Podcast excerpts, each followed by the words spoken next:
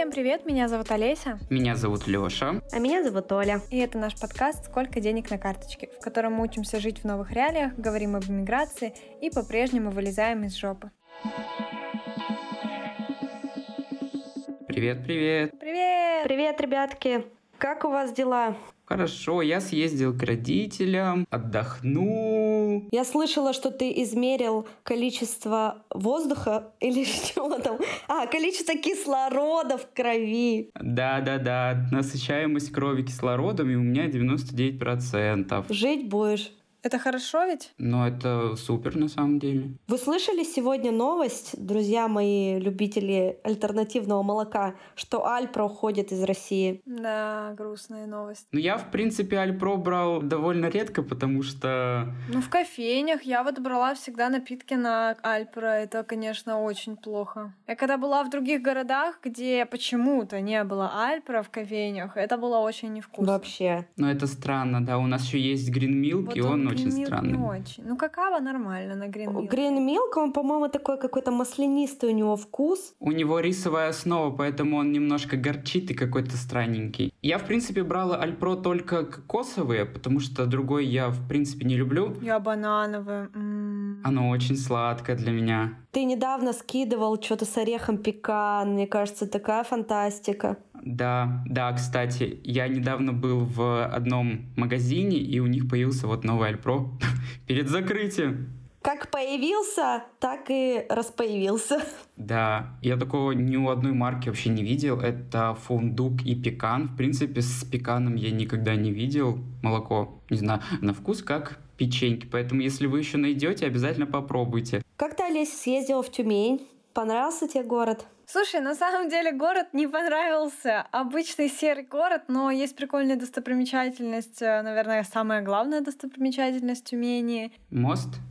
Да, мост влюбленных. Он прикольный, красивый. У них очень красивая набережная. Все очень аккуратно, чисто, красиво сделано. Но сам город обычный. Не то, что он меня там расстроил, разочаровал. Я никаких надежд на него не строила. Просто обычный город тюменцы. Простите, если я вас сейчас задела. Сейчас все тюменцы просто отписка. Вот эти два человека из Тюмени такие, Ну, мост у вас классный. Мы ездили на выступление команды Руслана по импровизации. Их команда проиграла, но Руслан классно выступил. Мне понравилось. Вообще классное было шоу. Погуляли немножко по городу. Ну, в общем, на самом деле выходные прошли интересно, прикольно. Мало спали, много гуляли и занимались э, всякими делишками. Очень было интересно. Я слышал, что наоборот Тюмень очень симпатичный город. Нет? Очень чистый, очень симпатичный. И вот по той улице, если смотреть, где ты пила кофе, очень даже такой двухэтажный, какие-то там особнячки, очень даже симпатично. Да, город низкий, там нет высоких застроек именно в центре, ну, в основном нету. Вот это очень прикольно. Мы как только заезжали в город, там был застроенный новый район, там много домов многоэтажных, они одинаково выглядят, выглядит это страшно, такие человейники прям, ну, я охренела, если честно. А на этой неделе в субботу буду выступать на шоу «Свайп», буду шутить и подкатывать к парням. Очень волнуюсь, если честно. В следующем выпуске расскажешь как раз. Этот выпуск уже выйдет, когда ты выступишь, к сожалению.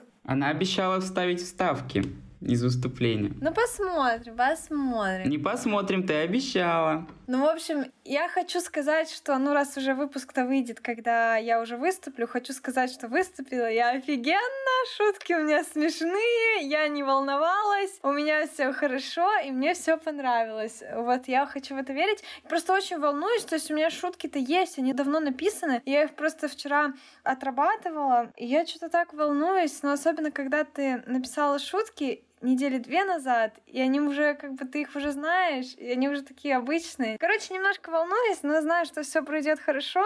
Просто это же мое первое выступление, как бы, одиночное и на сцене. Все будет хорошо. Мы держим за тебя кулачки. А ты в школе не выступала? Несмотря на то, что я мало в школе выступала и не перед большой аудиторией, я все равно очень волновалась. Помню, я выступала на сцене, когда танцами занималась, у нас был концерт. Я тогда вообще очень сильно переживала, тоже волновалась, у меня был сильный страх. А тут я одна буду. Тут, конечно, не такая большая сцена, ну, то есть это просто бар, там небольшой подиум такой, но все равно там человек 20-30. А еще туда придут многие мои знакомые. Ну, как минимум 4 пять человек сказали, что точно придут. Мне очень жалко, что я не смогу быть на твоем первом выступлении, но буду очень ждать видео. Хочу посмотреть на твои шутки. Да, я в Инстаграм постараюсь все выложить. Ты можешь э, Руслану по фейстайму позвонить и быть в прямом эфире. Нет, Руслан будет меня снимать. Ну, у нас, э, у меня тоже все хорошо. Ну, насколько это может быть. Я немножко вхожу в свой график. Стараюсь заниматься планированием, потому что когда у меня спланировано хотя бы э, несколько дней вперед, мне все-таки легче живется. Я для себя уже определила несколько дней выходных день, когда мы можем встречаться с нашими новыми знакомыми. А, у меня уже целый прям список есть людей, с кем я хочу встретиться здесь, в Тбилиси. Но пока нет особо времени на это. Желание уже появилось, но теперь времени нет. Работы очень много. Так в целом хорошо, погода наладилась наконец-то. Говорят, скоро уже бомбанет 40 градусов, и тут летом будет как в Дубаях. Не знаю же, мы тут поджариваться будем. Но мне кажется, там все равно погода будет не такая, как в Дубае, потому что там же все равно нет такого большого количества песка, который аккумулирует вот этот вот жар, и там довольно много растительности, насколько я понимаю растительности не очень много на самом деле, но у нас дом находится прямо у подножья горы, и здесь достаточно прохладно, дует ветер. Я думаю, что здесь не так будет жарко. Сравнение с Дубаями, это тут местные жители привели. Говорят, о, вы были когда-нибудь в Тбилиси летом? Мы такие, нет. Они говорят, ну, Дубаи вам обеспечены. Типа здесь очень жарко, невыносимо. Проверим. Мы пока возвращаться тем более не собираемся. Ну, хоть будет загар, ты до августа в Тбилиси? Пока не знаю.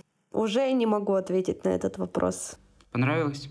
Да не то чтобы понравилось, но я постепенно привыкаю, притираюсь. Я называю это время притиркой. Я выделила себе один день в неделю, вечер даже, когда я гуляю одна, без маршрута, знакомлюсь с этим городом, слушаю музыку. Мне кажется, даже где-то, ну, у меня уже фляга, может, едет немножко, что я даже где-то разговариваю с ним. В общем, пока у нас такой момент притирки. Посмотрим, ничего уже не загадываю. Пока есть работа, пока есть еда, пока есть деньги, пока я чувствую себя здесь в безопасности, пока мы здесь. Сколько у вас денег на карточке сегодня? У меня полторы тысячи. У меня 26 тысяч. У меня ничего не изменилось. Продолжаю не тратить русские деньги со своей карты. Но, знаете, все равно меня очень беспокоит тот факт, что будет завтра, да, ты спросил, когда вы планируете вернуться, и я не знаю, когда мы вернемся, как мы вернемся. И поэтому мне бы хотелось э, поговорить с вами в том числе и нашим слушателям рассказать о том, что делать, когда впереди просто страх неизвестности, и ты не понимаешь даже, что будет завтра. Как себе помочь. Ну и пригласили в гости хорошего нашего знакомого психолога Дашу. Даша, привет! Даш, привет! Привет! Привет, привет! Привет! Расскажи немножко о себе нашим слушателям, кто, возможно, еще с тобой не знаком. Даша у меня была ранее в гостях э, в подкасте «Нормально же общались», и я помогала ей даже запустить свой подкаст. Да, все верно. У меня есть свой подкаст внутри, где я веду психотерапию, и можно познакомиться со мной как э, с консультантом, психологом. Так я и психолог, и таролог, и недавно выучилась на продюсера, то есть я так обрастаю, обрастаю компетенциями, да. Вижу ваши удивленные глаза. И швец, и жнец. Да, ну все вокруг того, чтобы личность полноценно развивалась, поэтому личный бренд. Да, поэтому так называю себя экспертом, но не по личному бренду, а по личностному развитию все-таки. Вот, быстро привожу человека к пониманию себя, своей силы, своих потребностей, своих способностей, быстро научаю опереться на себя и проявляться, реализовываться, идти дальше в мир. Сотрудничаю с лайк-центром, выступаю у них в качестве эксперта, подкаст веду и с вами знакомлюсь. Самый, наверное, важный вопрос, который мы задаем себе каждый день, а что будет завтра? И как можно продолжать дальше жить, строить какие-то планы, когда невозможно ничего планировать. Я когда слышу вопрос, что будет завтра, у меня сразу включается одна из моих там субличностей, таролог, например, и мне хочется э, резко там схватиться за карты, делать как-то расклад, но все таки будем оставаться в рамках а, психологии, психотерапии, на вопрос, что будет завтра и вообще, в принципе, как строить планы, как жить, я бы ответила в первую очередь э, с той стороны, что а куда человек смотрит. Я где-то это писала в своих постах. А, что это значит? Куда я смотрю? В жизнь или в не жизнь? Разрешаю ли я себе жить? Разрешаю ли я контактировать вообще с жизнью? Что это значит? Вот как если бы мы представили две ну, неких фигуры в пространстве, и мы можем двигаться либо к одной, либо к другой. И если мы представим напротив себя жизнь, и входим в отношения с жизнью, то тогда вопросы, что мне сейчас делать, они ну, как-то автоматически отпадают, потому что жить-то мы не разучились. Мы все знаем, как жить, как мы жили до этого. Мы все плюс-минус помним, понимаем, что нам нравилось, что нам приносило удовольствие. И те, кто нас сейчас слушает, или вы, ребята, находитесь в каком-то там глобальном ступоре или замер, или еще что-то, то в первую очередь стоит задать себе вопрос, а я сейчас ну, выбираю жить? Выбрал ли я сейчас свою хорошую жизнь, будущую? Она для меня вообще существует, она для меня есть? И что тогда я для нее делаю, какие решения я принимаю для того, чтобы потихоньку двигаться в свое хорошее будущее. И вообще я смотрю на все эти процессы, которые сейчас происходят с точки зрения психологии, так глобально. Мы как будто бы все время знаете, опирались на что-то вовне, да, на какую-то стабильность. И вот то, что мы сейчас говорим о неопределенности, мы как будто ее только заметили из-за вот этих всех происходящих событий. То есть нас до этого пандемия, ну, как бы не усомнила в том, что есть некая стабильность внешняя. Теперь события военных действий уже вот окончательно заставили усомниться в том, что есть какая-то стабильность, есть какие-то внешние опоры, которые будут всегда, которые будут надежными, которые будут меня как-то вот вокруг, так стеночки вокруг меня выстраивать, и мне будет безопасно и хорошо. То есть внутри психики это выглядит так, как будто бы мы опираемся на какие-то значимые фигуры. Естественно, это опыт опоры на родителя, и тогда вопрос, если мы все еще опираемся внутри психически на внешние объекты, на родителя, тогда где наша ну, как бы взрослость, где наша зрелость, где наша самостоятельность? Поэтому так сильно всех пошатнуло, потому что нет навыка или он присутствует в небольшой степени опираться на себя. Нет знаний о том вообще, что это такое, вот эта опора на себя. Я сегодня постараюсь раскрыть немножко подробнее эту тему. Вы как меня сейчас понимаете, о чем я говорю? Да, да, очень интересно. Относительно. Относительно. Так, Алексей, тогда задавай вопросы, чтобы мы были... А я пока слушаю, да. Я жду пока разъяснений, так скажем. Я просто далек от... Э, ну, не психологии, я все равно что-то там читаю, что-то смотрю, но так сильно в психологию я не углублялся, и поэтому сейчас я слушаю и пока только так вникаю. Хорошо, тогда я буду ориентироваться по тебе в том качестве слушателей, которые Самыми простыми словами, да. Обычно, да, стараюсь очень просто выражаться. Вот, ну вот если представим, что как будто все это время рядом с нами находились родители и держали нас за ручки. Или едем куда-то на борде, а напротив стоит э, тренер, который с тобой рядом едет и держит. И тут в какой-то момент эти ручки отпустили. И все охерели, и я в том числе, да, но только что ты делаешь дальше с тем, когда ты, ну, как бы охерела, это огромный-огромный шок. Я сравнила это сейчас с ездой на велосипеде, когда тебя папа учит ехать на велосипеде, он тебе велосипед держит, и он отпускает, у тебя жесткая паника. И то есть ты либо быстрее начинаешь крутить педали, либо ты падаешь. Да, да, да. И ты либо быстро включаешься, что так, э, я все еще кручу педали, у меня есть этот навык, у меня велосипед под попой. То есть ты включаешься. И вот мы сейчас начинаем описывать те механизмы, которые помогают справиться, которые помогают опереться на себя. И первое себя, на которое можно опереться, это тело, безусловно. То самое тело, в котором мы находимся, на то, что оно чувствует, как оно... Ну, это чуть-чуть дальше. И вот мы как-то переживаем вот этот шок, мы замираем, мы были не готовы. И тут важно в этот момент спросить себя, что я сейчас чувствую, что со мной сейчас происходит, чтобы это состояние, ну, как бы чекнуть, что вот, оно сейчас есть, я сейчас в этом состоянии, признаться себе в нем. Это самый первый шаг. Чтобы как-то можно было поправить свое состояние, нужно себе в нем признаться. Нам привычно от шока, от ужаса, от чего-то пугающего отворачиваться и куда-то, ну, куда-то бежать, прятать это от себя за суетой а, или за какими-то другими скандалами. Ну, там с кем-то ссоришься, непонятно почему. Хаос какой-то происходит, очень много тревоги и так далее. И вот это все а, важно вовремя заметить, остановить себя и проанализировать, что со мной происходит. Этому помогают вопросы и одно небольшое решение — решение, которое звучит так, ну вот как будто я беру ответственность за себя. Как бы это ни было трудно, я ее возьму и я узнаю, что такое себя, что такое опираться на себя, что такое дальше ехать на этом борде не, не за ручки, да, и, возможно, я 300 раз упаду на попу, но дальше я научусь как-то правильно сгибать ноги, как-то держать этот баланс, как-то поддерживать себя, держаться буквально иногда за воздух. Я научусь опираться на свое тело и балансировать своими там стабилизаторами, мышцами, я включу те мышцы, которые сейчас будут а, балансировать мое состояние.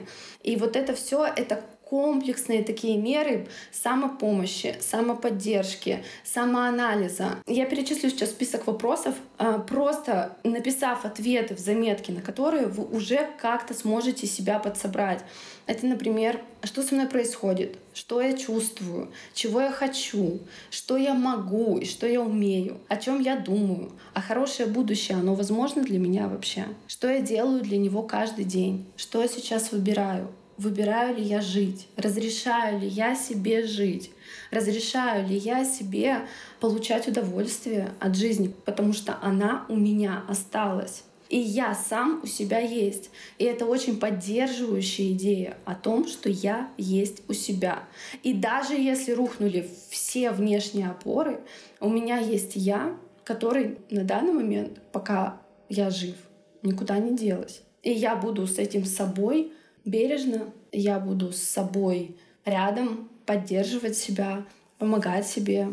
А как ты думаешь, а, вот эта опора на себя, она возникает э, в детстве, или ты ее нарабатываешь уже в, в зрелом возрасте, осознанно, либо это тебе э, дается от родителей, которые, возможно, сами научились быть в опоре на самого себя и таким образом они учат своего ребенка. И то, и то, и то. А, понятно, что первый опыт, э, что такое опора на себя, мы наблюдаем исходя из того, кто с нами контактирует, какие-то значимые взрослые, это мамы, папы, бабушки, мы наблюдаем то, как они с этой жизнью справляются.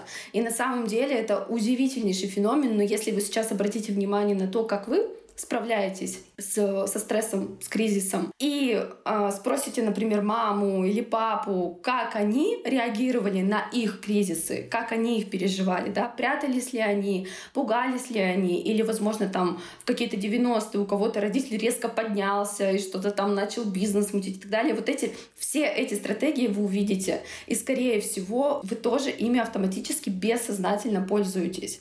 То есть кто-то быстро собирается, мобилизируется, начинает искать решения, быстро их принимать, понимать. Ну, то есть вот это все, если так э, провести эту параллель, где я этому научился, как справляться. Кто-то в отрицалово уходит в жесткое. Да, кто-то уходит в отрицалово, да, кто-то просто а, сотрясает воздух скандалами. И это тоже способ справляться, это способ скинуть а, лишнее напряжение с тела, с себя. Так что первый опыт, да, конечно, от наблюдения за родителями. Еще один опыт опоры на себя — это постепенно взрослея и если рядом достаточно хороший, адекватный родитель, то по уровню нашей взрослости нам дается определенный уровень ответственности. Тот, который по силам и каждый раз чуть-чуть больше. Раньше ты там из тарелки рукой кашу черпал, потом тебе выдают ложку и как-то везде, размазывая кашу и бросая ее везде, когда-нибудь ты попадешь в рот. Ну и вот так вот потихоньку-потихоньку взращивается вот это ответственность, опора на себя, навыки.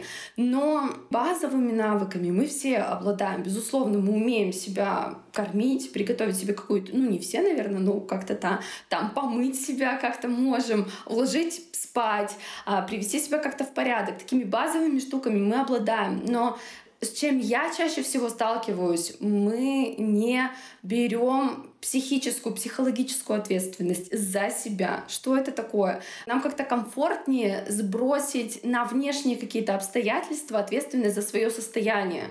То есть, например, он меня довел, а он меня достал, начальник козел. И здесь ведь отсутствует ответственность за свои состояния, за свои переживания, за свои решения.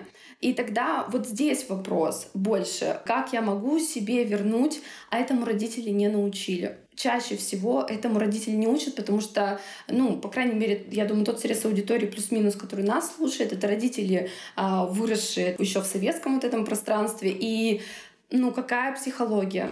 Здравствуйте, то у нас психология только сейчас как-то набирает обороты, и вообще люди начинают про это заботиться. Более того, раньше у наших родителей считалось, что забота о нас — это вот как раз физическое удовлетворение базовых потребностей. Сухой, сытый, все хорошо, да, здоровый, дай бог, все в порядке, то сейчас же у нас, как у родителей или будущих родителей, мы считаем, что в первую очередь проявление заботы — это вот передать человеку маленькому базовые психические навыки и структуры. Вот давай мы тебя научим, что такое чувство, а что ты сейчас чувствуешь, а давай я тебя научу говорить о своих чувствах, а давай я научу тебя их дифференцировать, то есть различать свои чувства, да, и то есть абсолютно другое время, другой мир и, соответственно, другое родительство. Ну вот как-то так. Поэтому мы, как дети своих родителей, вот наш возраст, там, 25, 35, 40 лет, мы должны обрести сами эту опору на себя, психические, базовые психические навыки, в том числе, вот, которые я сейчас перечислила, такие базовые, простые, чувствовать себя, чувствовать свое тело, а, различать свои ощущения, уметь их выражать, то есть говорить о них. Это навык просить, навык отказывать, это простейшие навыки коммуникации. Вот, мы должны сами им обучиться, потому что само не выросло, к сожалению. Я потратила несколько лет терапии. Я думаю, многие из вас тоже знакомы с терапией и взрастили себя. У меня, знаешь, какой вопрос сразу возникает? Огромное чувство тревоги у многих, потому что ты теряешь в уровне жизни, да, с ростом, с огромным цен и с уменьшением дохода, с лишением работы и вообще каких-то перспектив. Ты теряешь тот комфортный уровень жизни, который у тебя был. Ходил к терапевту, например, а сейчас у тебя нет в месяц 20-25 тысяч на то, чтобы пойти к терапевту, потому что у тебя, извините меня, там зарплата только 25 тысяч, покушать, одеться, там за квартиру заплатить. То есть, может быть, что-то такое для самоподдержки, да, какие-то техники, может, самостоятельная какая-то работа. Когда вот мы делали прошлый выпуск, я устраивала опрос, к сожалению, были ответы, что многим пришлось отказаться от похода к психотерапевту. Это огромная трагедия. Ну, я считаю, это огромной трагедией, потому что мы только, блин, стали на эти рельсы, когда стали реально работать со своей башкой. От этого изменилось наше качество жизни, от этого мы, правда, стали лучше жить, лучше общаться, коммуницировать работать, расти, больше зарабатывать, и все, и нас обратно откатило там на 10 лет назад. Если находились в качественной психотерапии хотя бы полгода, то точно уже какими-то навыками по сбору себя по кусочкам люди обладают, это точно. Да, это как раз больше для тех, конечно, нужно, кто не был в терапии, кто вот только собирался. То есть у меня есть, например, эта база, она мне очень сильно, да, помогла. Но вот у Лёши, к сожалению, не было возможности ходить к психотерапевту. Олеся, по-моему, тоже так и не дошла. Так собиралась, собиралась, но, по-моему, так и не дошла. Думаю, что очень многие люди, несмотря на то, что они там не ходят к психологу или не дошли, они все равно знают какие-то некоторые техники самопомощи, они все равно знают себя и понимают, как себя поддержать в каких-то ситуациях. Ну и сейчас э, больше информации в доступе, поэтому у нас с вами это все есть э, онлайн. Возможно, какие-то бесплатные э, ролики на YouTube или подкасты те же самые на психологические темы, которые очень помогают в, в этом случае. Поэтому я думаю, что сейчас именно идти к психологу — это больше привилегия, возможно.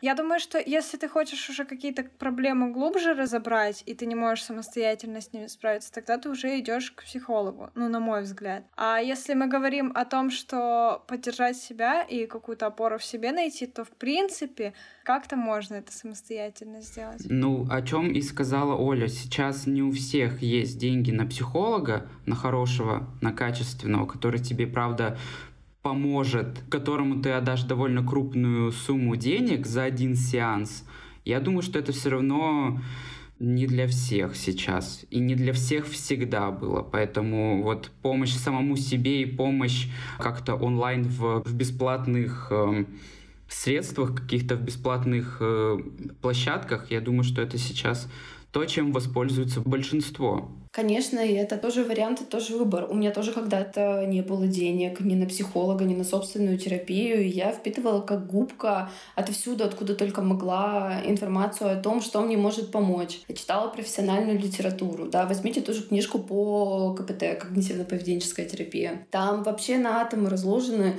базовые психические процессы. Что я сейчас думаю, что я сейчас чувствую и что я сейчас делаю. Да, эти базовых четыре вопроса, три вопроса я говорю четыре автоматически, потому что я сама добавила туда четвертый, потому что я считаю очень важным задавать себе вопрос, что я сейчас хочу, да, свои потребности, потому что это все очень сильно взаимосвязано. Соответственно, раскладывая себя только по этим четырем вопросам, можно достичь просто невероятных высот осознанности, научиться управлять а, собой, фокусом своего внимания, осознавать свои мысли, потому что именно мысль вызывает энергетический заряд, то есть эмоцию, а эмоция, так как эта энергия ведет к действию какому-то определенному. Именно поэтому мы думаем одни и те же мысли, действуем одними и теми же действиями, потому что не осознаем, что мысль, наш внутренний вот этот mindset, наша картина мира, она перед тем, как мы начали что-то делать. Что еще очень хорошо поможет справиться с какой-то там, ну вот этой неопределенностью, с э, страхом будущего. Как мне это видится, очень важный момент разделить сразу две, как бы две сферы на то, что находится в зоне моего контроля, а что вне зоны моего контроля. Ну, что такое зона контроля? Да? Это то, на что я могу повлиять. Что такое страх неопределенности, страх будущего? Будущее не определено. Неопределенность, вот само это слово уже пугает, потому что там нет моего контроля. Но я не могу взять эту структуру из будущего и что-то с ней поделать. Но мне очень нравится позиция того, что перед неопределенностью мы можем чувствовать либо страх, и ужас от того, что я не могу это контролировать. А можем чувствовать интерес и некое такое возбуждение нас может туда тянуть в наше будущее, когда мы туда идем из ощущения, что раз будущее мое не определено, значит кто-то его определит. И это возможно, если я возьму опору на себя и ответственность за себя и свою жизнь, это буду я. И здесь очень много энергии, очень много свободы, то есть ты понимаешь, что если никто его не определяет, мое собственное персональное будущее, мы не говорим о будущем там каких-то вселенских масштабов, мы разделяем эти зоны контроля. На что я точно могу влиять, так это на свое будущее, на свои шаги, на свои действия на ту точку, из которой я иду, и на то, чего я хочу. Да, пусть сейчас наши цели, ну, долгосрочно ставить цели страшно, опасно и как-то кажется не очень там адекватно, там особенно про путешествия какие-то, вообще непонятно, что будет но какие-то краткосрочные цели, как минимум на месяц, на неделю, мы точно можем ставить. И тут очень важный момент быть не как раньше, да, в таким жестким, что, блин, если не удалось, все, я там неудачник, лох, я там ничего не успел. Нет, чуть мягче к себе, чуть бережнее, что да, если что-то отложилось, более гибко, более лояльно относиться к собственным, как нам кажется, неудачам, к собственным каким-то поражением и невыполненным сроком, невыполненным обещанием для самого себя. А вот эта зона, что я могу контролировать, я тоже наверное, сегодня раз 300 назову эти сферы. Это мои мысли, мое внимание, на что оно направлено. Это мои чувства, что я сейчас чувствую. Их можно осознавать, проговаривать, прописывать, просто брать заметки, записывать. Можно выговаривать свои чувства ВКонтакте, а можно просто за ними наблюдать. Мои поступки, что я сейчас делаю, и мои потребности, чего я сейчас хочу. На это я точно могу повлиять, и в этом очень много силы, очень много опоры, очень много ответственности на себя, и становится как-то поспокойнее. А как э, быть в той ситуации, когда ты не можешь влиять ни на что? Например, вот сейчас у нас э, ситуация в стране, что мы не можем никак влиять на то, что э, уходят работодатели, то, что люди теряют работу, они, соответственно, теряют свой заработок, и мне на что кормить семью, и мне на что покупать какие-то свои базовые э, вещи. Как влиять на это и как жить с этим стрессом и как, возможно, с ним справиться. Угу. То есть ты говоришь о том как раз э, о тех зонах, где там уходят работодатели, где что-то происходит вовне. Что мы не контролируем, да. Да, к сожалению, первое, что стоит сделать, это признаться себе в том, что я это не контролирую. Но в этих всех внешних событиях присутствую я какой-то, и себя я контролирую, на себя я могу влиять. Вопрос, а, что делать, если потеряли работу, если потеряли там какой-то доход, да, то здесь важно заметить, что я все это время делала на работе, сделать себе такую маленькую мини-распаковку личности. Херней страдал, кофе пил. Курить ходил. Вряд ли это прям вот уж так, ну так не бывает. Вот, вот я говорю, нет навыка компетенции, так не бывает. Мы все как-то жили, мы где-то чему-то учились, мы э, контактировали с какими-то людьми, мы на кого-то подписаны, от кого-то тоже информацию там, да, получаем. То есть мы точно сто процентов что-то умеем. Каждый что-то умеет. Но если вы дожили до 28, там, 30-35 лет, у вас точно есть какие-то свои навыки. Просто нам кажется, что эти навыки, они такие, ну, мы их не замечаем, как слона посреди комнаты, которую, ну, странно бы не замечать, но почему-то внутри себя... Я умею, да и все, наверное, умеют, но это не что-то особенное. Да, да, это феномен, это обесценивание. И, наверное, если сделать шаг назад до того, как начать замечать свои компетенции, свои навыки, а, нужно заметить, что я себя обесцениваю и перестать это делать. Как нужно перестать это делать? Просто увидеть ценность том, что тебе легко, ну, мне, например, легко вести сеансы, легко вести психотерапию. Мне легко читать эти ужасно сложные книжки для многих. Мне это легко, как дышать. Но кому-то это точно нелегко.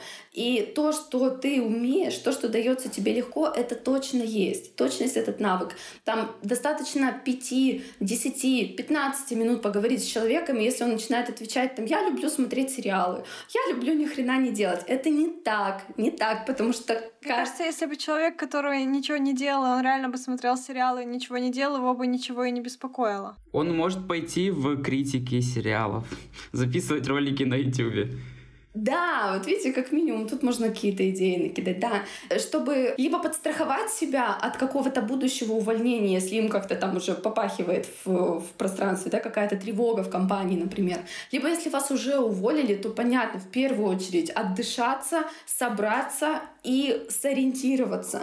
А ориентироваться важно на себя и на то, что происходит вовне. И вот эта вот стыковка того, что умею я, моих компетенций, моих навыков, чему я учился, чем я занимался в детстве, прям вот с самого начала, от нуля прям вспоминайте, чему вы учились, э, что вам было интересно. Когда вы подсоберете про себя эту информацию, дальше понаблюдайте за тем, что происходит в мире, да, что сейчас актуально, какие сейчас тренды, какие растущие рынки, ниши. Это тоже очень просто анализируется. WordStat, да, показывает статистику запросов по разным нишам, там, да, что сейчас растет. Я смотрю на это. Окей, я посмотрела тут и стыкую себя с рынком. И смотрю, есть ли тут пересечение. Если мне не хватает каких-то навыков, то я иду учиться. Все. Больше никаких суперсекретных историй нет.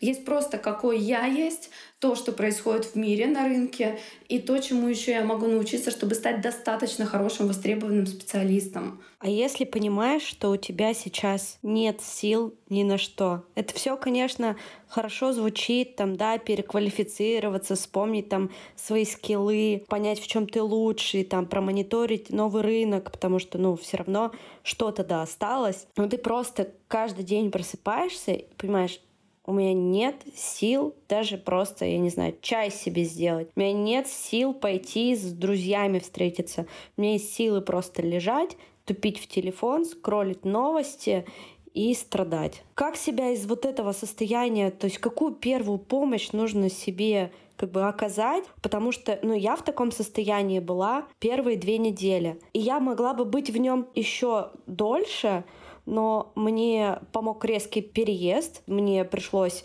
резко собрать чемоданы, поехать и решать бытовые вопросы, то есть переключение на другие проблемы. Ну, я тоже об этом уже рассказывала ранее, там элементарно купить сковородки, снять деньги, короче, выжить. Фокус внимания фокус внимания, да, сместился на бытовое. Вот. Но сейчас я понимаю, как бы бытовые потребности я закрыла, много работаю, у меня много там рабочих задач, это мне тоже помогает. Но когда мне не нужно гулять с детьми, работать или еще что-то делать, сил на встречаться с друзьями, куда-то ходить, в кино даже собраться. Я не могу уже неделю, чтобы пойти в кино, мне просто лень встать с кровати. Вы так и не сходили? Нет, не сходили еще. То есть есть какие-то как бы вещи, да, там бытовые ок, рабочие ок, но все, что за пределами этого, у меня уже нет на это сил. Это про то, что разрешаю ли я себе жить, разрешаю ли я себе получать удовольствие а, от жизни и наполнять себя энергией от того, что мне нравится делать, от каких-то простых вещей, сходить в кино, там, да, провести время с друзьями, позволяю ли я себе жить.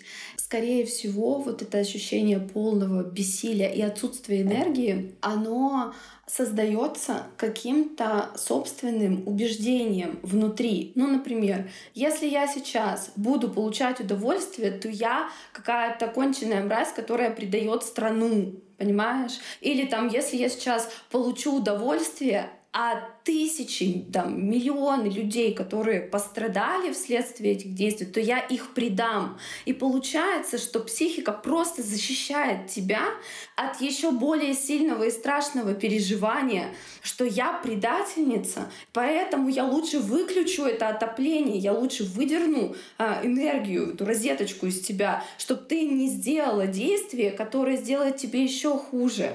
Поэтому вот этот вот а, персональный mindset, который следует заметить, как его можно заметить, задать себе вопрос, когда я без сил, когда я отказываюсь от удовольствия, от друзей, от переживания радости, что я в этот момент думаю о себе, о мире, о людях, какой я тогда буду, если я пойду и буду энергичной, например. Если я пойду и буду танцевать. У меня вот этот феномен проследился в том, что я, например, перестала показывать э, свою жизнь. Я выпала из Инстаграма на очень долгое время я вначале была, ну, такой поддержкой и опорой, а потом раз такая выпала, и тут я задаю себе вопрос, а что ты выпала-то? Что случилось? А я понимаю, что я живу, что я пошла э, заниматься танцами, там, двумя видами танцев, и я хотела бы это показать, но я как будто бы не могу это показать. В смысле, я тут танцую тверк и стрип-пластику, когда вот такое происходит в мире, понимаешь? И я буквально вот вчера это за собой все проследила, и как будто появился такой, знаешь, просвет, что я готова идти в контакт, и тут же пишешь мне ты. Я думаю, боже, как это работает? Чувство вины давит просто как плита. Да, это чувство вины. Ты молодец, все правильно. Это чувство вины. Это такое невротическое чувство вины, как будто бы я несу ответственность за все мировые процессы. Откуда оно берется? Вот еще важно сказать, что обратная сторона чувства вины — это ощущение грандиозности. Вот как бы это сейчас странно ни звучало. Эго, да? Да, да, да, что типа я такой важный и великий, что отказавшись от собственных друзей и от собственного удовольствия, удовольствие, я исправлю вот этот вселенский разъеб, понимаешь? И вот это вот ощущение грандиозности, что я вот так вот вам. Как бы вина, казалось бы, такое неприятное переживание, но, блин, у него есть тоже обратная сторона медали, по-другому это называется еще выгода. Чем мне выгодно? Потому что на самом деле, даже когда у нас нет сил, даже когда мы, ну вот не можем сдвинуться с места, мы, даже бездействие — это действие. Что это значит? Это значит, что в этом состоянии бездействия в этом состоянии, ну там, не получения удовольствия и так далее, я все равно удовлетворяю какие-то свои потребности. И в данный момент удовлетворяется потребность, ну, видимо, ну, я не знаю, в ощущении собственной безопасности в первую очередь, да. Во сне, например. Да, в отдыхе, например, тоже прекрасно. То есть, да, мы все ощутим последствия, это стопудово. Как бы каждый был не пролечен, не пропсихотерапевтирован, все равно будут последствия такие, ну, некое посттравматическое стрессовое расстройство. У каждого будет сто процентов. Просто вопрос времени, когда оно развернется. И мы действительно можем там спустя, кто-то спустя месяц, кто-то спустя два, три, кто-то спустя полгода схватить ощущение а, слабости, бессилия, возможно, какое-то падение иммунитета, а, вирус какой, ну, какую-нибудь там ОРВИшку там схватить, да, чтобы а, организм так на кортизоле, на адреналине все это время был собран, мобилизирован, там в какой-то тревоге, зажат, что-то нужно было быстро делать, но потом он все равно возьмет свое. Э, главная э, рекомендация заботиться о себе и о своем теле. Об этом тоже с каждого вообще утюга, мне кажется, уже кричат. Это обязательно э, побольше телесности. Ходите, бегайте, танцуйте, занимайтесь сексом в конце концов. Прекрасно разряжает, еще и насыщает потребность в контакте, в тактильности, да. А, ходите в сауны, в общественные бани, чтобы стресс выводился через тело, через пот, чтобы все вот эти вот шлаки и токсины, которыми, ну, э, вследствие стресса, да, отработан этот материал, чтобы он выделялся через поры. Да, занимайтесь побольше телесностью. Вот если вам прям вообще совсем хреново и ничего делать не можете, кроме вот этих вот а, логических и очень интересных уровней про вину, про выгоду, про установку, которой я сейчас следую, обязательно еще позаботиться о своем своем теле. И я уверена, что если каждый сейчас, кто в таком состоянии, задаст себе все-таки этот вопрос и ответит на него честно, какие потребности я удовлетворяю в своем этом бессилии, безинициативности, там каком-то, ну вот ничего не делании, и чем я могу себе помочь, и решить себе помочь, принять решение себе помочь. Сейчас могут обостриться там, ну, различного вида депрессии, например, что-то такое. Если вы ощущаете, что у вас вообще нет сил встать даже с кровати, почистить зубы, ну, там, грубо говоря, то, возможно, это признак депрессии. И здесь уже к психиатру, да, безусловно, за какой-то медикаментозной компенсацией. Потому что это реально может быть, это реально могло обостриться и могли упасть в эти состояния. Но если все-таки вам хватает сил ну, на что-то, на какую-то деятельность, и вы работаете, там, да, как-то зарабатываете деньги, то, вероятнее всего, здесь не о депрессии, не клинический случай депрессии, и вы все-таки в состоянии что-то делать, но от чего-то отказываетесь, тогда вам поможет вот весь предыдущий расклад. Я как будто к психологу сходила. Так и есть. Так ты куда пришла-то, ты же знаешь? Как вы там, что вы думали вообще, когда я говорила про все эти штуки, про отказ от удовольствия, про вину за это и про то, каким убеждениям мы следуем? Что у вас было внутри? У меня было чувство вины, чувство непонимания, когда все это начало происходить, но я себя начал ловить на мысли о том, что я не центр Вселенной, и о том, что от меня и от моих переживаний изменится только я и только моя голова. Ничего не прекратится, я буду только больше от этого переживать, поэтому я перестал слушать новости, чтобы у меня не было никакого триггера. И я сейчас нахожусь э, сам с собой, я смотрю сериалы, я гуляю, хожу на работу, то есть моя жизнь не остановилась на этом. И она идет так, как шла. Да, есть сейчас какие-то неудобные моменты, но, например, повышение цен, как я могу на это повлиять? Ну, только сидеть и гундеть о том, что, блин, как дорого. Ну да, дорого. Ну, а что от этого изменится-то? Ничего от этого не изменится. Поэтому вот у меня такой опыт. И такие вот мысли, они уже на самом деле довольно долго идут. Вот с, ну, уже недели две, наверное, я себя на этой мысли ловлю и понимаю, что, ну, от того, что я буду грустить и переживать, ничего не произойдет, я буду только грустить и переживать. Ну вот у меня тоже похожая ситуация, ну точно такая же ситуация. Поначалу, когда все это началось, казалось, что какое право мы имеем вообще продолжать нашу обычную жизнь, когда в мире такой ужас происходит. Потом начало происходить что-то в моей жизни, ну то есть какие-то события, я там туда пошла, сюда пошла, и я думала, Блин, ну я обычно этим, например, делюсь в соцсетях, там, обычно я этим делюсь с друзьями, радуюсь.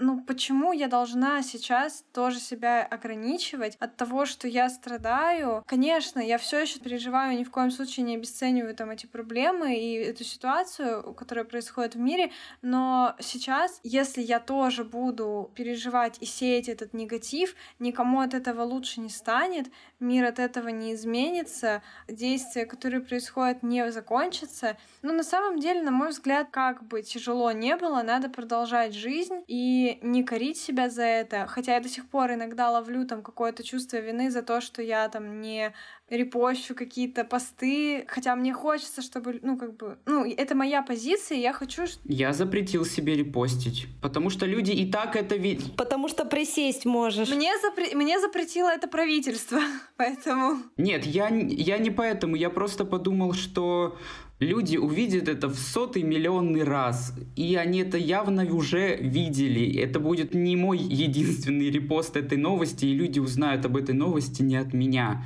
И вот сеять вот этот вот информационный шум своими репостами, когда человек листает свою ленту, и там этот 20 репост подряд, ни на что не повлияет, и люди будут только, блять, опять эта новость. И, не знаю, я запретил себе репостить все что-либо. Я думаю, что, конечно, нужно об этом говорить, но нужно держать также фокус внимания на себе, продолжать, как я уже сказала, жить, потому что упиваться этой грустью это ну, никому не поможет. И в принципе, даже вот когда если привести пример, например, личные потери человека до вот этой всей ситуации, вот просто у человека случилось горе, и он же все равно как-то продолжает жить, он продолжает делать свои привычные дела. В какой-то момент начинает там ходить, видеться с друзьями, как-то развлекаться и так далее. То есть все равно это нужно для того, чтобы отвлечься, для того, чтобы успокоиться. Потому что ну так можно всю жизнь там страдать и горевать. Ты говоришь о таком моменте, как, да, продолжать свою жизнь, но можно ведь продолжать жить и при этом сопереживать,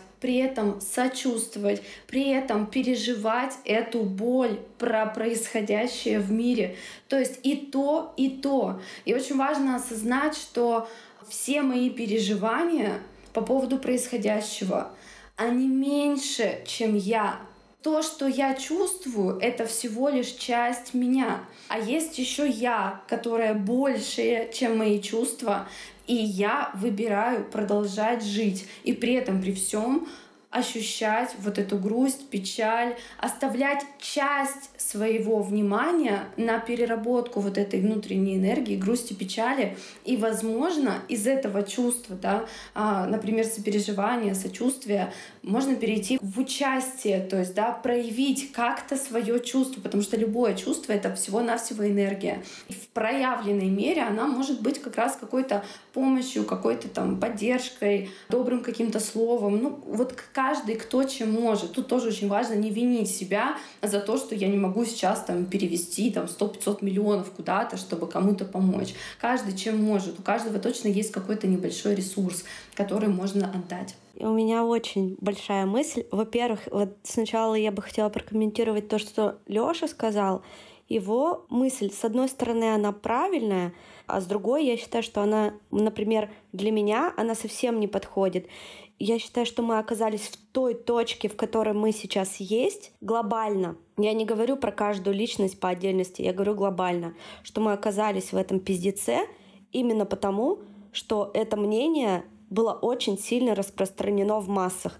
От меня ничего не зависит. Мне эта мысль совсем не близка. От нас, от каждого все зависит. А пока мы только концентрируемся на себе и говорим, да что я типа сделаю, я же там песчинка в океане. Это было очень круто сказано у Григория Юдина, когда он был в гостях у Гордеевой. Вот буквально недавно вышло интервью, я пересмотрела его два раза. Он социолог, философ. И вот эта мысль, она красной нитью проходит через это интервью. И меня прямо на этих словах, я прямо чувствую, что у меня как бы внутри, ты часто меня спрашивала, да, что ты испытываешь, какие телесные чувства. И вот когда Лёша это сказал, я поняла, что у меня внутри такое прям чувство ненависти как будто бы разгорается, злости, не к Лёше, а к этому как бы мнению просто распространенному. Или, например, как Олеся, да, сказала, что я все равно хочу репостить, то есть я не могу не репостнуть а, например, Алёша придерживается другого мнения. Так зачем, типа, мне репостить? Уже там 10 человек отрепостнули. Я придерживаюсь вообще третьего мнения. Мы все разные. С этим все в порядке. Да, я не про то, что все разные. Я именно про то, что вот два таких полярных как бы мнения, да, что я хочу репостнуть, потому что я хочу как бы выразить свою гражданскую позицию, да потому что в нас это и давят. То есть мы приходим к тому э, из-за всего этого, что в нас это хотят как бы задавить, подавить. Но это же тоже очень важная часть нас. Это и есть голос, твой голос в мире. А когда ты понимаешь, что твой голос в мире, как бы когда тебе внушают, что твой голос вообще ничего не значит, это и есть самая большая трагедия. Вот о чем я, понимаете? У меня нет никому там никаких претензий, мне просто хотелось вот эту вот мысль сказать. Что касается моей позиции, я тоже это транслировала и в Инстаграме, и сейчас озвучу, что для меня мой голос в мире — это продукты, которые я создаю. Для меня громче всего я говорю тогда, когда я помогаю человеку прийти к его сути, прийти к его ощущению себя, пониманию, про что я, кто я, что я хочу, и что я могу и умею, и помочь еще и проявить это в мир в качестве своего продукта, своего мнения. Многие приходят и занимаются чем-то вообще одним, чем-то левым. От себя, от самого запрятали какое-то вот свое вот это теплое солнышко, которое раньше грело, а сейчас оно там под могильной плитой уже лежит, вот этот маленький внутренний огонечек, там, что я хотела всегда шить, ну, например, наряды. Вот у меня была такая история, э, клиентский случай. Все, и человек уходит, и все начинает, ну, как бы складываться, как будто бы само собой и он начинает звучать, он становится видимым вот из своей собственной вот этой аутентичности, своего собственного внутреннего огня. И тогда это продукт, который звучит громко, звучит ярко, и к нему хочется прикасаться, потому что это про тепло, и это про умножать любовь. Когда через меня, как получилось, например, с подкастом, с внутри, через меня там точно текла любовь, потому что это все вообще как на духу, как-то все само получилось, все само сложилось. И все, кто надо, сразу притянулся, да, Оля? Вот. И для меня это было очень важно, и мне хотелось оставить вот этот след, чтобы люди как-то обратили внимание на то, что такое психотерапия, как это все, как это все звучит и как это все может быть. Мне кажется, что кто-то может разделять мое мнение, кто-то не разделять. Как бы нет смысла говорить, что каждый как-то останется при своем. Но это круто, ты сказала еще про помощь, и на самом деле в помощи очень много спасения, в помощи другим очень много спасения для самого себя. Я поняла, что мне стало намного легче, когда у меня немножко поднакопился ресурс, и я поняла, что теперь мне бы хотелось помогать. Мне бы хотелось помогать другим людям, которые сейчас в том состоянии, возможно, где-то там ниже меня ментально, да, которым действительно нужна помощь. И то осознание, что я могу помочь, оно мне дает больше сил. То есть не так, что оно у меня забирает еще энергию, забирает. Нет, вообще по- по-другому работает. Я не думала, что именно это мне поможет. Ну, ты очень классную схему прям сказала такую, что ты сначала поднакопила ресурс, и это вот история про то, что спаси себя и спасутся тысячи. То есть сначала накорми себя, успокой себя, утешь себя. И уже из этого состояния, когда у меня есть сила, а вот это когда ты запрещаешь, например, себе удовольствие идти там кайфануть куда-то, например, в кино или с друзьями, как ты себя наполнишь, Ой, был случай на прошлой неделе, когда Олеся выкладывала фотки с дней рождений. Да, да, ты сказала, что ты бы так не смогла. Да, что я как бы не осуждаю, но сама так не могу. Но в этом тоже есть осуждение. Ну, возможно, как бы ты это видишь, когда что есть осуждение, но я вот для себя вот это проанализировала внутри, опять же, да, свои как бы чувства, вот это, как это у меня через телесность выдалось, а какие у меня мысли при этом возникли. А зачем я себе это запретила? Ну и это тоже. Но у меня не было злости, например, на Олесю, у меня совсем не было злости. Я наоборот даже где-то в глубине души порадовалась. Или вот мне недавно подружка отправила видео, что она ходила в бар, она потанцевала, выпила там настойки, я прямо вижу на этом видео, что она улыбается. И мне так стало от этого хорошо. У меня вообще не было никакого чувства там, вот, блядь, она нахера она пошла веселиться, бухать на стойке, там, пляшет. Она не может этого делать. Нет, то есть не было такого. Я наоборот, блин, я так рада, что она помогает себе вот так. Если она может вот так, как бы это хорошо, даже вот так вот точечно, что я начала как бы на себе замечать, что у меня это совершенно пропало. Возможно, просто я думаю, что мы в таком состоянии, потому что прошло уже два месяца, да, то есть это вот стадии принятия. Мы были прям в острой фазе ненависти, гнева. Вот даже вспомните там наше общение там с вами, Лёша там и Олеся, да, мы постоянно об этом высказывались, то есть, блин, как мы все это ненавидим, мы постоянно репостили друг другу новости, отправляли.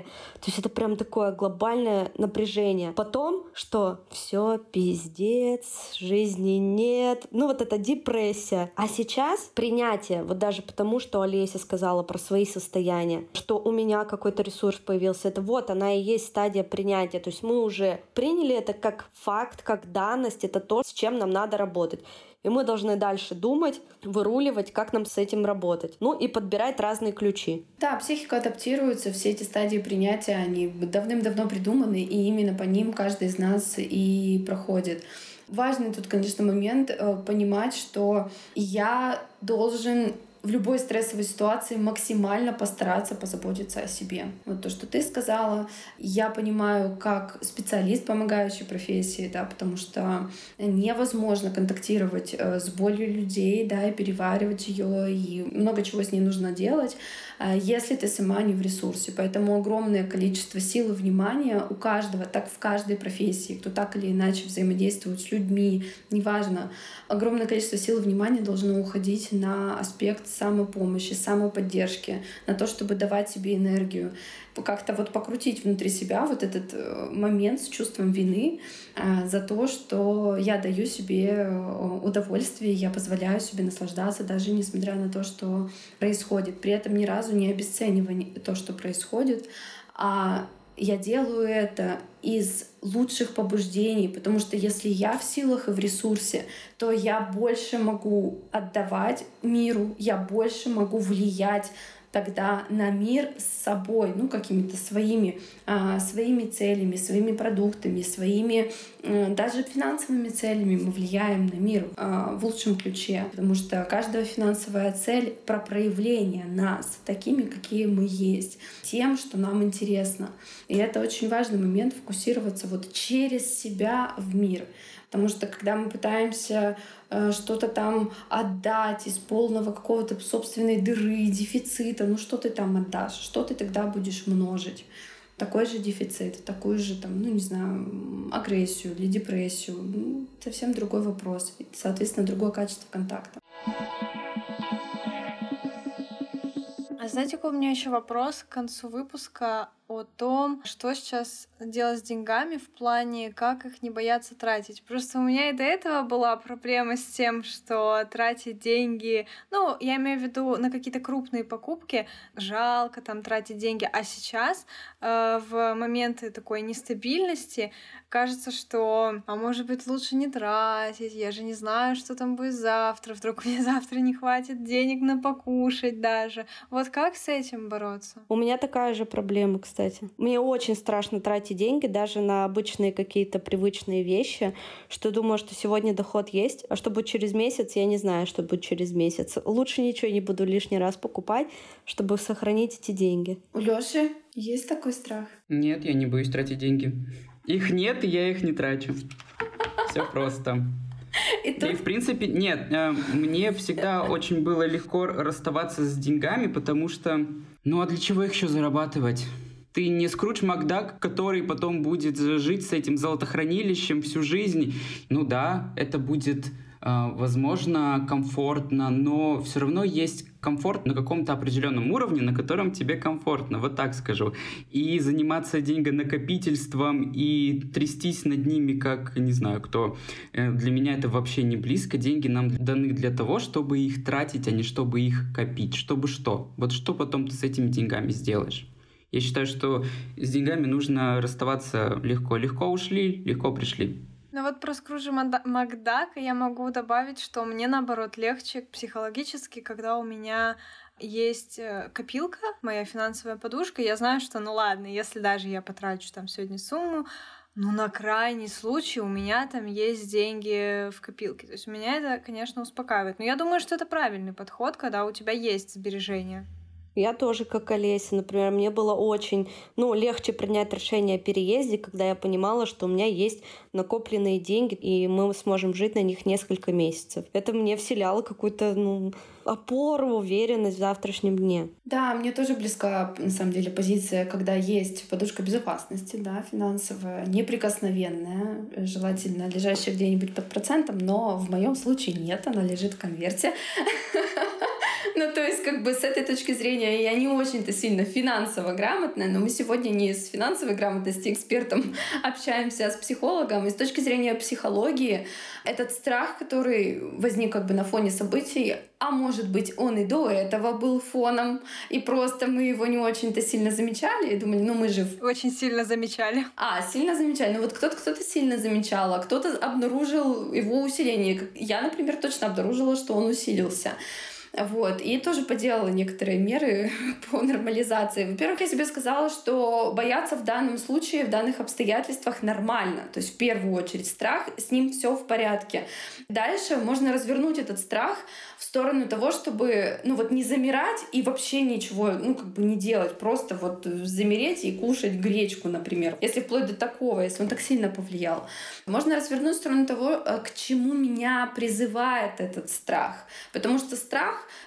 я не буду углубляться в квантовую психологию, но страх, как и другое любое чувство, я об этом уже сказала, это просто энергия. Это просто вот какое-то внутри, а, если обратить внимание на любое чувство, это какое-то шевеление внутри тела, да, какое-то вот как-то. Пока мы его не назвали страхом, оно просто какое-то шевеление, то есть просто какая-то движуха внутри. Иногда она отражается как сдавливание, как, ну, что-то там, что-то происходит, мы это понимаем. Вот. Если просто присмотреться к этому ощущению и спросить себя, а к чему меня оно призывает, и даже если это страх, то к чему он меня призывает. И тогда здесь, ну, как-то приоткрывается какое-то окно, какая-то дверца, и ну, как бы есть там свет, просвет. И, возможно, ответ будет там из разряда каких-то простых прикладных штук, которые про вашу потребность в безопасности. Потому что деньги часто рядом с потребностью в безопасности. Если только деньги обеспечивают эту безопасность, здесь возникает очень сильное напряжение. Тогда от денег зависит так многое в моей жизни, моя безопасность. Да, а если не только, то есть да, присмотреться, что еще мою безопасность обеспечивает, что у меня есть, где я живу, все ли со мной в порядке. И дальше возникают какие-то решения. Если меня к чему-то призывает этот страх, то это, например, откладывать или экономить, или найти возможность для заработка наоборот, как, например, ну вот в позиции Лёши это точно лучше подходит, да, искать какие-то новые возможности. Или проанализировать, ну там опять же рынок, понять, во что можно вложиться, взять консультацию финансового эксперта. Ну, то есть вот какие-то такие моменты, которые могут куда-то реализовать эту энергию, куда-то реализовать этот страх, что не просто сидеть и бояться, а себя Например, если кто-то понял в данный момент времени, вот если слушает и понимает, блин, мне действительно будет спокойнее, если у меня будет какая-то финансовая подушка э, безопасности. Если ее сейчас нет, то тогда как я могу ее организовать? Да, каким образом я могу себе ее обеспечить? То есть такие понятные прикладные действия. И еще одна сторона медали, когда страшно остаться без денег — Я недавно услышала вообще эту мысль, эту идею, ее развернула. И, конечно, очень, очень классно получается. Страшно остаться без денег, когда нет понимания, как я делаю эти деньги. Когда я не понимаю, как я создаю свой результат как я на него влияю, на свой результат. И тогда получается, что ну вот сегодня есть, а вдруг завтра не будет. Что значит завтра не будет? А кто делает эти деньги? То есть вообще взять опять же про ответственность, взять эту ответственность на себя, что деньги делаю я. Какими такими способами? Что происходит? То есть есть я, у меня есть какая-то экспертность, ну вот меня, если, например, раскладывать, есть какая-то экспертность. Хорошо, есть другая сторона, есть клиент, который хочет с моей экспертностью взаимодействовать. У клиента деньги, у меня экспертность. И нам нужно как-то состыковаться. В этом процессе состыковки лежит процесс продажи, предложения своего продукта и разных каналов, собственно говоря, продаж. Все. Три структуры, из которых делаются деньги. То есть, если кто-то понимает, а многие эксперты не умеют продавать и предлагать, и я тот же самый эксперт, который вообще не вдуплял, как это все делать, тогда нужно пойти и научиться э, продавать и предлагать свои услуги.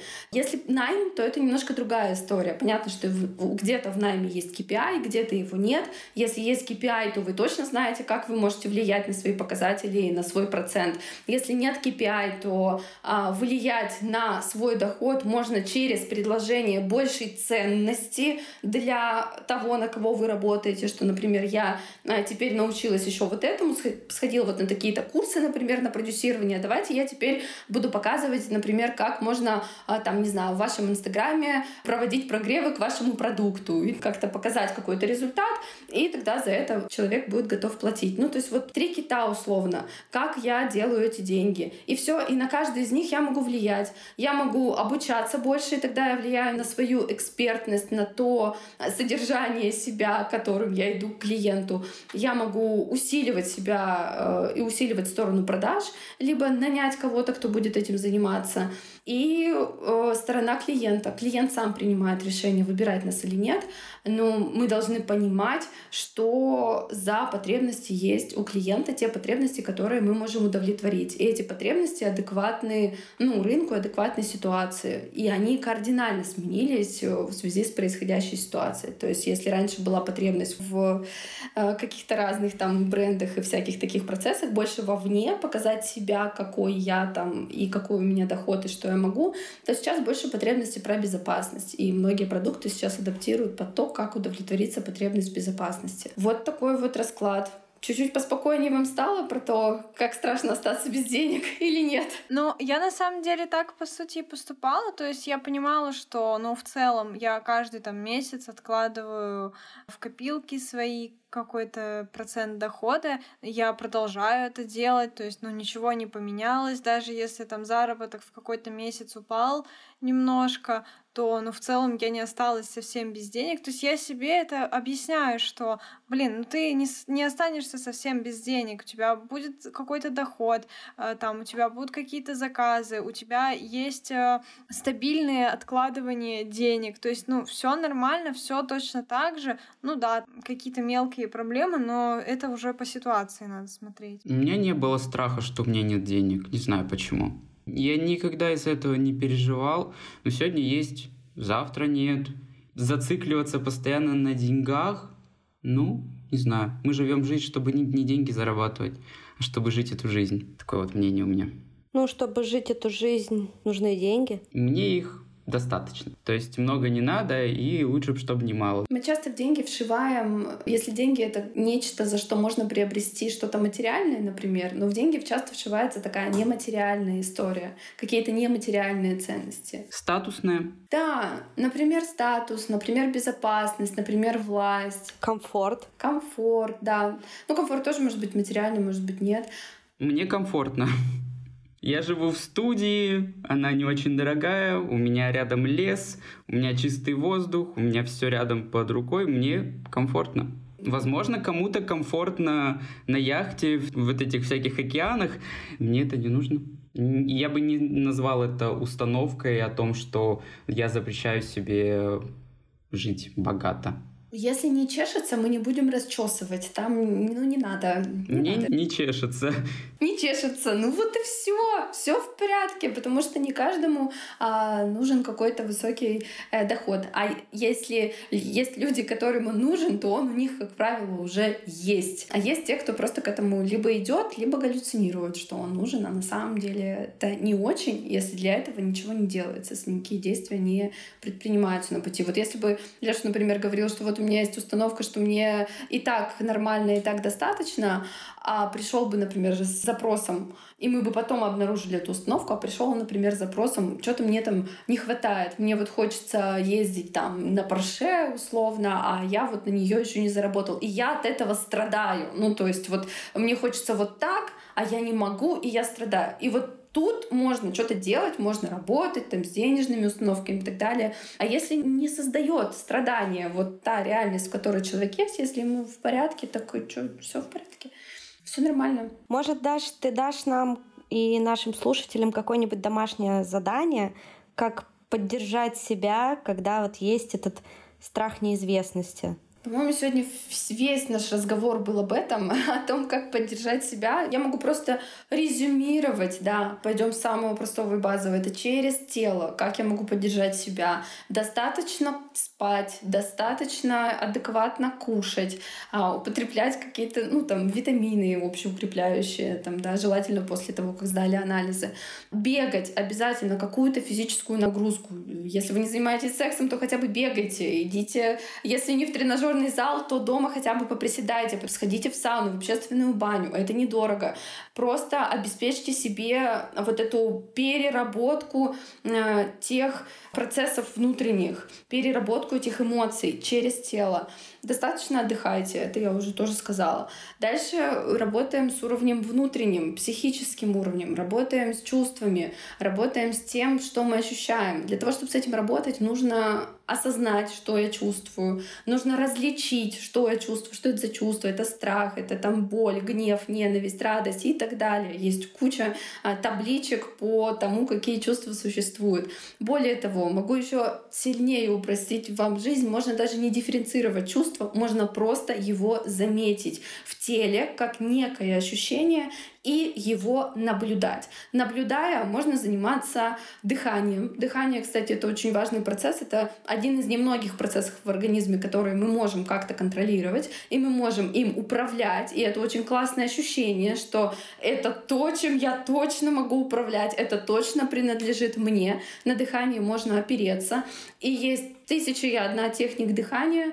А, одну из техник тоже рассказывают а, многие психологи. Это квадрат, техника квадрата. На четыре счета мы делаем вдох, на четыре счета задерживаем, на четыре счета выдох, на четыре счета задержка после выдоха. И так подышали несколько минут, а, пришли в себя, успокоились. Также эта техника работает при панических атаках том числе используются для стабилизации состояния. Заметки я обычно рекомендую писать, а, выписывать все, что происходит, чтобы не носить это все внутри или не насиловать этим всем психическим содержанием окружающий мир своих друзей и близких.